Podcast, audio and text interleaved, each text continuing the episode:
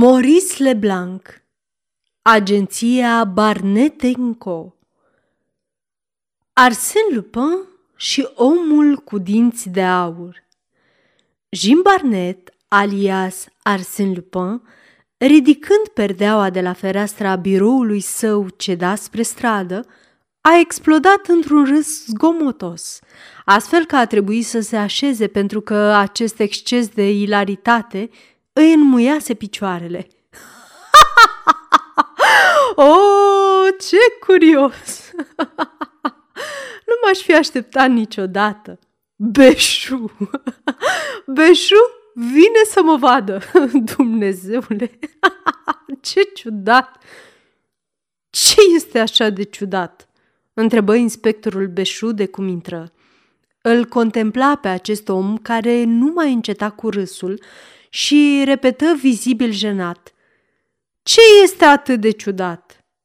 Drace, vizita ta, după cele întâmplate la cercul din Rouen, mai ai curajul să vii aici? Sărmane Beșu! Beșu avea un aer atât de penibil încât Barnet a ținut să-l domine în continuare, dar nu putu deoarece nu reuși să se oprească din râs. Scuză-mă, Beșu, dar e atât de amuzant. Iată deci că tu, care ești un reprezentant cu diploma al justiției, îmi aduci încă o pasăre bună de jumulit. Un milionar, poate? Un ministru? ce, ce amabil ești! Vezi, fac la fel ca tine în ziua aceea. Te tutuiesc. Nu suntem prieteni. Hai, nu mai fă mutra asta de pisică plouată. Povestește-ți mica istorie. Despre ce este vorba? Cineva care are nevoie de ajutor? Beșu făcu un efort pentru a-și găsi locul și spuse Da, un preot de treabă din împrejurimile Parisului. Pe cine a ucis bravul tău preot? Pe una din oițele sale? nu, din potrivă. E, una din oițele sale l-a ucis și cum pot să-l ajut? Mm, nu, nu, numai că... Drace, nu prea ești elocvent astăzi, Beșu. Fie, să nu mai vorbim și să mergem la bravul tău preot. Valiza mea este gata întotdeauna când este vorba să te urmez. Micul stat Vânăi se întinde pe o vale și trei coline ce formează jurul vechii biserici romane, un castru de verdeață. Lângă biserică se întinde un cimitir de țară, care se mărginește la dreapta, cu o mare fermă, unde se află un castel feudal, iar la stânga se ridică zidul prezbiteriului. Beșu l-a dus pe Barnet în sufrageria acestui prezbiteriu și l-a prezentat abatelui de Seul ca pe un detectiv pentru care imposibilul nu există. Acesta era într-adevăr un brav preot, în aparență și în realitate, rotofei și roșu în obraj de vârstă mijlocie, cu o privire ștearsă, obișnuită, care exprima griji pentru care nu era făcut. Barnet îi observă imediat mâinile dolofane, în care ținea mătănile, și burta mare pe care plesnea o sutană sărăcăcioasă și soioasă. Părinte, eu nu știu ce problemă vă preocupă. Prietenul meu, inspectorul Beșu, nu mi-a spus decât că a avut ocazia să vă cunoască cândva. Vreți să-mi spuneți cu cuvintele dumneavoastră, să-mi dați câteva explicații, fără să vă pierdeți în detalii inutile? Abatele de Seul își pregăti relatarea, căci fără să ezite și cu o voce joasă, cântată, începu Știți, domnule Barnet, umilii slujitori ai acestei parohii sunt în același timp păstrătorii unui tezaur religios, care în secolul al XVIII-lea a fost lăsat bisericii noastre de stăpânii castelului din Vanăi, două chivoturi de aur, două crucifixe, sfeșnice, un tabernacol. Se aflau acolo nouă piese de valoare ce puteau fi admirate de toți enoriașii. Abatele de săl își șterse fruntea de transpirație și continuă După părerea mea, securitatea acestora mi se părea mereu a fi în pericol și eram foarte atent, atât din motive de conștiință cât și din teamă.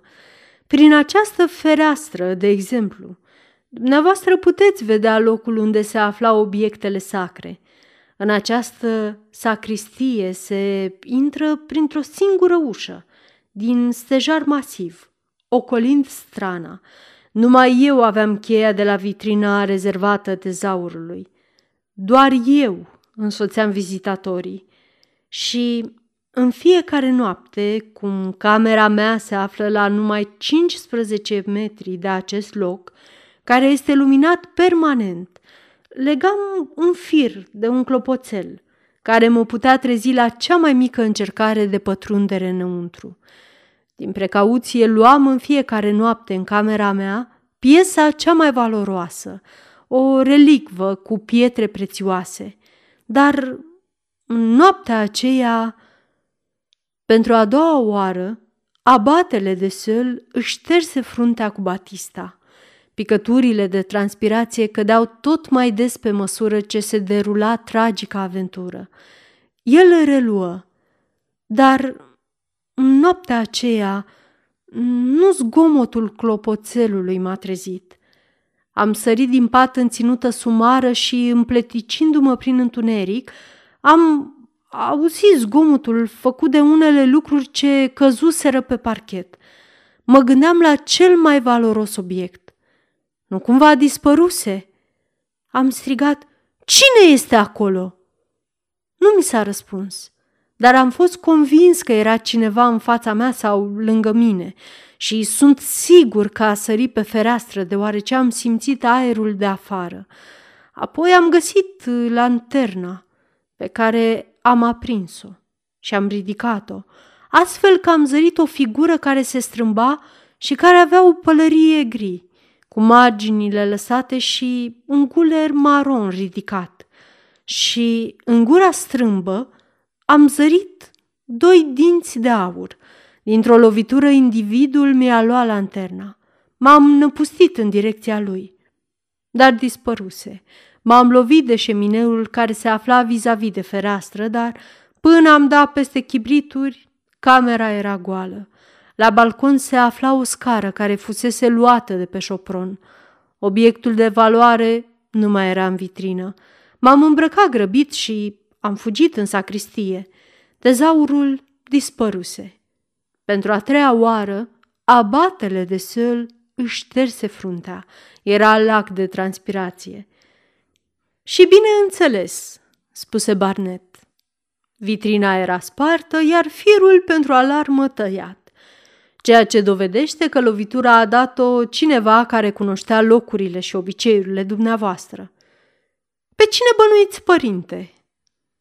Nu pot spune cine este hoțul, dar regret că superiorii mei nu înțeleg ce s-a întâmplat și mă acuză pentru zgomotul făcut în jurul acestei aventuri. Din fericire, vecinul meu m-a auzit în noaptea aceea. Baronul Gravier, care se ocupa de peste 20 de ani de fermă, a fost de acord cu mine – înainte să anunță jandarmeria și să cer investigații, trebuia să încerc să merg împreună cu el la Paris, la inspectorul Beșu. Eu am sosit azi, la ora opt, în aceeași dimineață, spuse Beșu, care își dădea importanță. La ora 11 totul era rezolvat. Ei, ce spui? zise Barnet. Cunoști vinovatul. Beșu întinse un deget spre plafon cu enfază. Se află acolo, sus, închis în podul casei, sub paza domnului Gravie. Drace! Ce lovitură de maestru! Povestește-mi beșu, dar uh, pe scurt. Un simplu proces verbal, spuse inspectorul, puțin cam stânjenit, avid de complimente. 1. Urme nenumărate de pași pe solul umed dinspre biserică și prezbiteriu. 2. Cercetarea pașilor dovedește că a fost un singur răufăcător care a dus mai întâi obiectele prețioase la o oarecare distanță și apoi s-a întors pentru a escalada prezbiteriul. 3. Eșuând în a doua tentativă, el a renunțat și a luat ce furase plecând în goană pe șosea. I se pierd urmele în jurul hanului Ipolit. L-a interogat imediat pe Hangiu, spuse Barnet. Hangiul, continuă Beșu, mi-a spus, un bărbat cu pălărie gri, pardesiu maron și doi dinți de aur. Dar acesta este domnul Vernison, comis voiașor, de ace cu gămălie. Domnul Catr Mars, cum îl numim noi, care vine pe aici în fiecare an, la 4 martie. El a sosit ieri, la prânz, cu mica șaretă și, după ce s-a aranjat, a mâncat de prânz, apoi a plecat să-și viziteze clienții. La ce oră a revenit? În jurul orei două dimineața, ca de obicei. Acum este plecat? De 40 de minute, spuse Chantilly. Deci, l-ai urmărit? întrebă Barnet. Baronul m-a condus cu mașina sa. L-am ajuns și, în urma protestelor domnului Vernison, l-am constrâns să se întoarcă. Deci, nu a mărturisit? întrebă Barnet. Pe jumătate. El a zis să nu-i spuneți nimic soției mele, să nu fie anunțată soția mea. Dar tezaurul nu era nimic în valiza sa, deci probele sunt indiscutabile. Categoric, pe pantofii săi se află urmele pământului din cimitir. În afară de aceasta, preotul afirmă că s-a întâlnit cu individul după amiază, în cimitir, deci nu este nicio îndoială. În acest caz, ce vrei? De ce m-ai chemat? Părintele are o problemă, făcu Beșu cu un aer de nemulțumire. Nu suntem de acord cu privire la un aspect uh, secundar. Secundar? Dumneavoastră o spuneți, zise abatele de Seul, a cărui batistă parcă era scoasă din apă. Despre ce este vorba, părinte? întrebă Barnet. Ei bine, iată, zise abatele de Seul, este în legătură cu... În legătură cu ce? În legătură cu dinții de aur. Domnul Vernison are doi dinți de aur, numai că... Numai că... Aceștia sunt pe dreapta, iar cel pe care l-am văzut îi avea pe stânga. Jim Barnett nu reuși să se stăpânească și izbucni în râs. Cum abatele de săl îl privea descumpănit, spuse, ha, la dreapta? Ce catastrofă! Dar uh, sunteți sigur că nu vă înșelați? Martor îmi este Dumnezeu. Totuși, dumneavoastră l-ați întâlnit pe acest individ. În cimitir? Da, era el, dar noaptea poate să nu fi fost el, că acela avea dinții de aur pe stânga, iar acesta îi are pe dreapta. Poate i-a schimbat, observă Barnet care râdea cu poftă. Beșu, adu aici personajul. Două minute mai târziu, domnul Vernison, ce purta o mustață pe oală, intră, dezolat, încovoiat, cu o figură melancolică. Era însoțit de baronul Gravier, un om solid, cu umeri pătrați, care avea un revolver în mână. Imediat, domnul Vernison, care părea năucit, a început să se văicărească. Nu înțeleg nimic. Nimic din toate acestea. Obiecte prețioase. Un lacă spart. Ce vreți să spuneți?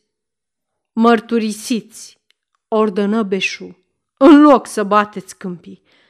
Mărturisesc tot ce vreți, dar să nu-i spune soției mele. Asta nu. Trebuia să mă întâlnesc cu ea acasă, lângă Ara, săptămâna viitoare. Trebuie să fiu acolo și vă rog, vă implor, să nu afle nimic. Emoția și teama îl făceau să deschidă gura așa că ei se puteau vedea cei doi dinți de metal. Jim Barnett s-a apropiat și a pus două degete pe dinții acestuia, concluzionând Nu se mișcă. Aceștia sunt în partea dreaptă, iar părintele a văzut doi dinți pe stânga. Inspectorul Beșu era furios. Aceasta nu schimbă cu nimic lucrurile. Avem hoțul. Sunt ani de când vine în sat pentru a-și pregăti lovitura.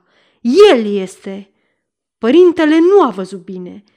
Abatele de săl întinse brațele solemn. Martor îmi este Dumnezeu că dinții erau pe stânga. Pe dreapta! Pe stânga! Fără ceartă, zise Barnet, luând apărarea celor doi. Și deci, ce doriți, părinte? O explicație care să-mi dea certitudini. Altfel, altfel mă voi adresa justiției, cum trebuia să o fac de la început. Dacă acest om nu este vinovat, nu avem dreptul să-l reținem. Ori dinții de aur ai agresorului meu erau pe stânga. Pe dreapta, izbucni Beșu. Pe stânga, insista abatele. Nici pe dreapta, nici pe stânga, spuse Barnet, care se distra. Părinte, eu uh, o să vă pun la dispoziție vinovatul mâine dimineață, aici, la ora nouă, și el personal o să vă spună unde sunt obiectele prețioase. Veți petrece noaptea în aceste fotolii, baronul în fotolul celălalt și domnul Vernison în acesta, dar legat. La ora 8 și 3 sferturi, tu, Beșu, mă vei trezi cu pâine prăjită, o ceașcă de cacao și ouă. La sfârșitul zilei l-au văzut pe Jim Barnett umblând peste tot. A fost văzut examinând unul câte unul mormintele din cimitir și a vizitat camera preotului. A fost la poștă, unde a dat un telefon. A fost la hanul Ipolit și a cinat însoțit de hangiu a fost văzut pe șosea și pe câmp. El s-a întors către ora a două dimineața. Baronul și inspectorul se aflau în apropierea omului cu dinții de aur, suportând fiecare cum putea sfărăitul celuilalt. Așteptându-l pe Barnet, Vernison îngăima să nu afle soția mea, să nu afle. Jim Barnes s-a așezat pe jos și a adormit imediat. La ora opt și trei sferturi, Beșul a trezit. Micul dejun era gata. Barnet a înfulecat patru felii de pâine prăjită, cacaoa și ouăle și a cerut celorlalți să se așeze în jurul lui și spuse Părinte, mă țin de promisiune pentru ora fixată. Și ție, Beșu, Vreau să-ți arăt cum, ca orice truc profesional, amprentele, mucurile de țigări și alte baliverne atârnă foarte puțin în balanță față de datele pe care le voi aduce imediat, care se bazează pe inteligență, un pic de intuiție și experiență. Încep cu domnul Vernison. Orice jignire, dar să nu afle soția mea, se bâlbâi Vernison, care părea răvășit de insomnie și neliniște. Jim Parnet rosti. Acum 18 ani, Alexandra Vernison, care călătorea deja ca reprezentant al unei fabrici de ace cu gămălie, a întâlnit aici, la Vanăi, o domnișoară, Angelica, croitoreasă. A fost dragoste la prima vedere și de o parte și de alta – Domnul Vernison a obținut un concediu de câteva săptămâni. A curtat-o, a luat-o cu el și a iubit-o mult, dar, din nefericire, aceasta a murit după doi ani. El nu s-a consolat, deși a cedat avansurilor cochetei domnișoare Onorin, cu care s-a căsătorit. Amintirea domnișoarei Angelica este mai puternică decât prezența Onorinei, femeie certăreață și geloasă, care nu încetează să-i reproșeze o legătură pe care hazardul a făcut să o cunoască în detaliu. De aici vine și misteriosul pelerinaj al lui Vernison la Avaneuil. Așa este, domnule Vernison. Așa cum ziceți, răspunse acesta. Numai să nu afle. Jim Barnet continuă. Deci, în fiecare an, domnul Vernison organiza voiajul său în gabrioletă, astfel că poate trece prin Vanăi fără ca doamna Onorin să știe. El îngenunchează la mormântul domnișoarei Angelica în ziua comemorării morții, în acest cimitir, unde ea a dorit să fie mormântată. El se plimbă prin locurile pe care le străbăteau împreună din ziua când s-au cunoscut și nu revine la Han decât la ora când se întorceau amândoi de obicei. Puteți vedea în apropiere modesta cruce pe care scrie următorul epitaf. Angelica, decedată la 4 martie, Alexandra o iubește și o plânge. Înțelegeți acum de ce domnul Vernison se opune atât de categoric ca doamna Vernison să afle despre aventura sa. Aceasta este o înregistrare Cărțiaudio.eu. Această înregistrare este citită cu respectarea legislației în vigoare pentru Cărțiaudio.eu. Copierea, repostarea, multiplicarea, vânzarea, închirierea și sau difuzarea publică a acestei înregistrări, fără acordul scris al Cărțiaudio.eu, constituie infracțiune și se pedepsește conform legislației în vigoare.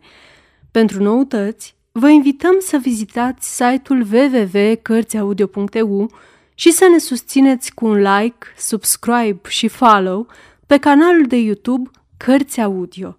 Îi puteți susține prin donații pe naratorii voluntari ai acestui canal. Vă mulțumim și vă dorim audiție plăcută în continuare. Ce ar spune ea, irascibila doamnă Vernison, dacă ar afla că infidelul domn Vernison este suspectat de furt datorită iubitei sale de functe? Domnul Vernison plângea, cum scria pe epitaf. Plângea gândindu-se la represaliile din partea soției sale. Numai acest lucru conta pentru el. Celălalt aspect al întâlnirii nu-l afecta. Beșu, baronul Gravier și abatele de Seul ascultau cu mare atenție.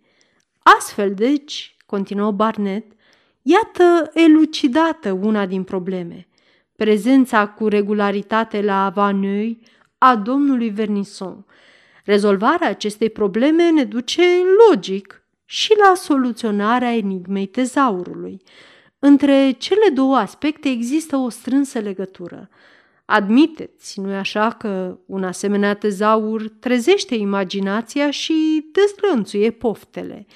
Ideea de furt se cuibărește în creierul multor vizitatori și a unor oameni onești din ținut. Furtul se poate pune în aplicare cu greutate, datorită măsurilor de precauție luate de preot.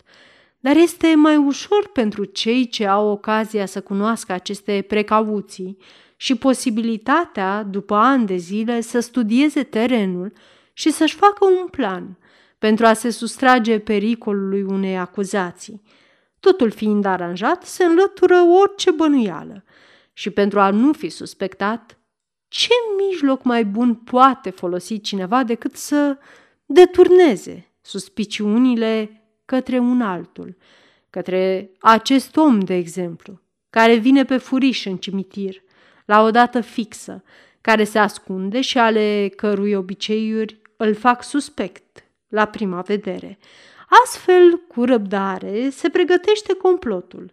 Pălărie gri, pardesiu maron, amprentele pantofilor, dinții de aur, toate sunt minuțios scoase în evidență.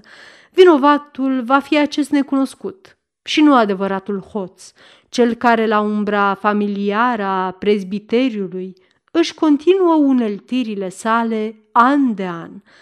Barnet s-a oprit o clipă. Era ceva adevăr în asta. Domnul Vernison luă figura victimei. Barnet îi întinse mâna și spuse Doamna Vernison nu va bănui pelerinajul dumneavoastră. Scuzați greșeala comisă în ceea ce vă privește și să mă scuzați că în această noapte, percheziționând șareta dumneavoastră, am descoperit în sacul cu fund dublu ascunzătoarea unde păstra scrisorile de la domnișoara Angelica și mai ales declarațiile dumneavoastră confidențiale. Sunteți liber, domnule Vernison. Domnul Vernison s-a ridicat. O clipă, protestă Beșu, pe care un asemenea deznodământ îl indigna.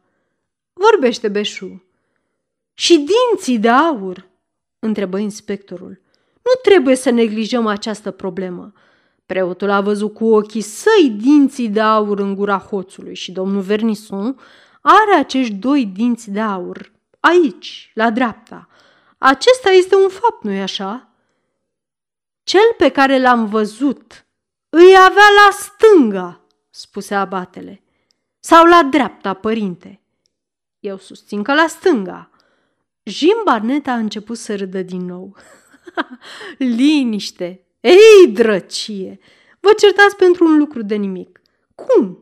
Tu, Beșu, inspector de siguranță, te-ai pierdut într-un asemenea amănunt. Dar aceasta este o copilărie. Acest mister îl poate rezolva și un licean. Părinte, această sală seamănă exact cu camera dumneavoastră, nu-i așa? Exact, camera mea este deasupra. Închideți obloanele și trageți draperiile, domnule preot. Domnule Vernison, împrumutați în pălăria și pardesiul dumneavoastră. Jim Barnett s-a îmbrăcat și, când era perfect întuneric, a scos din buzunar o lanternă și s-a așezat în fața preotului, îndreptând lumina spre chipul acestuia. Omul, omul cu dinții de aur, bâlbâia abatele de săl, privindu-l pe Barnet. Pe ce parte sunt dinții mei de aur, domnule preot?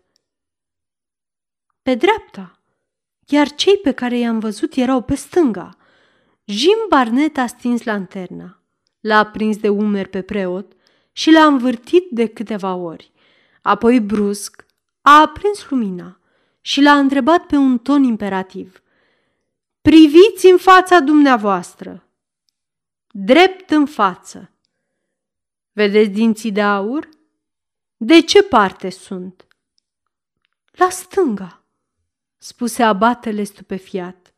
Jim Barnet își stinse lanterna și spuse abatelui că nu poate fi sigur pe el. Ei bine, părinte, așa s-a întâmplat și în noaptea aceea. Când v-ați trezit brusc, mintea vă era confuză încă și nu v-ați dat seama, când v-ați întors spre fereastră, că individul nu se afla în fața dumneavoastră, ci alături, iar când ați aprins lanterna, ați putut vedea doar imaginea lui în oglindă și nu pe hoț. Acest fenomen l-am provocat și eu, făcând câteva piruete cu dumneavoastră.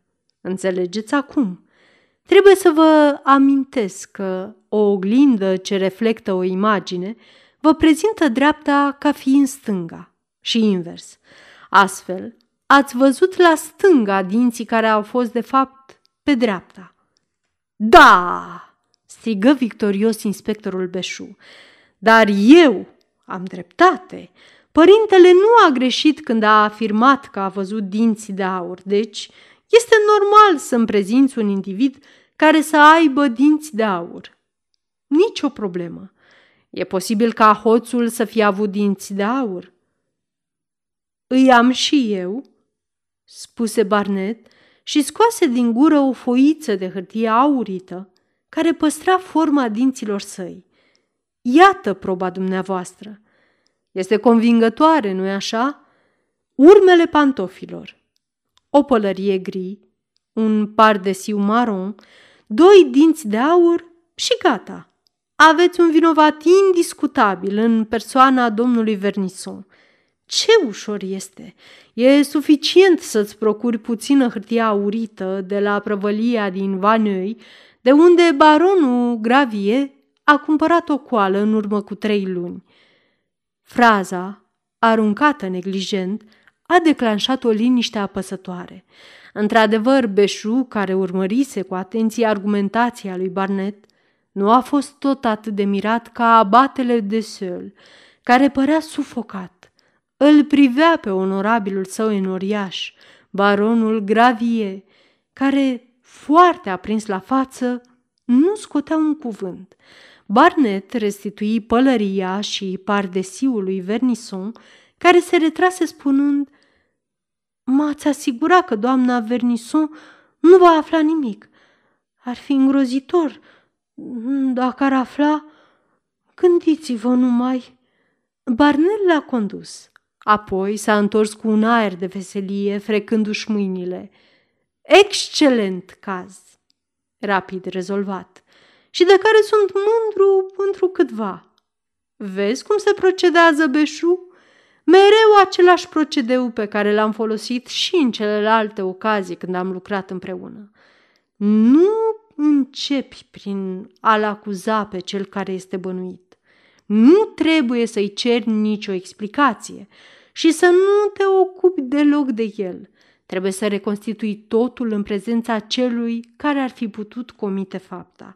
Acesta trăiește rolul pe care l-a avut și asistă tot mai năucit la punerea în scenă a faptelor despre care credea că nu vor ieși niciodată la iveală.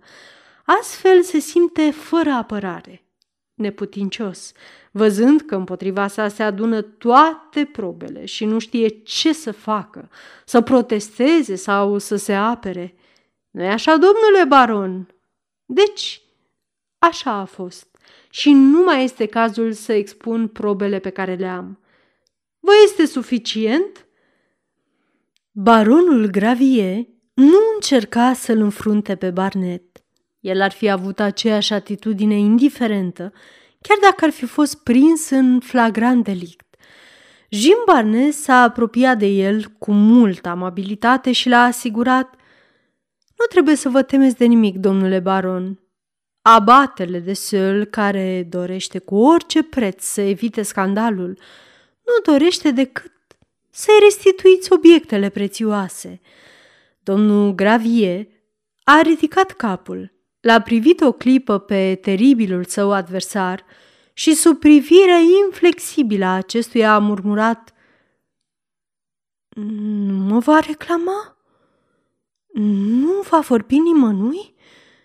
Părintele dorește acest lucru? Nu voi spune nimic. Declar acest lucru, zise abatele de Seul. Voi uita totul. Imediat ce tezaurul va fi la locul lui. Dar este posibil, domnule baron, dumneavoastră, dumneavoastră să comiteți o asemenea faptă, dumneavoastră în care aveam atâta încredere, unul din fidelii mei credincioși. Domnul Gravier, plin de umilință, ca un copil ce a fost prins asupra faptului, povestea cu smerenie. Totul a fost mai puternic decât mine, părinte. Mă gândeam mereu la aceste zauri care mi era la îndemână. Am rezistat. N-am vrut și apoi...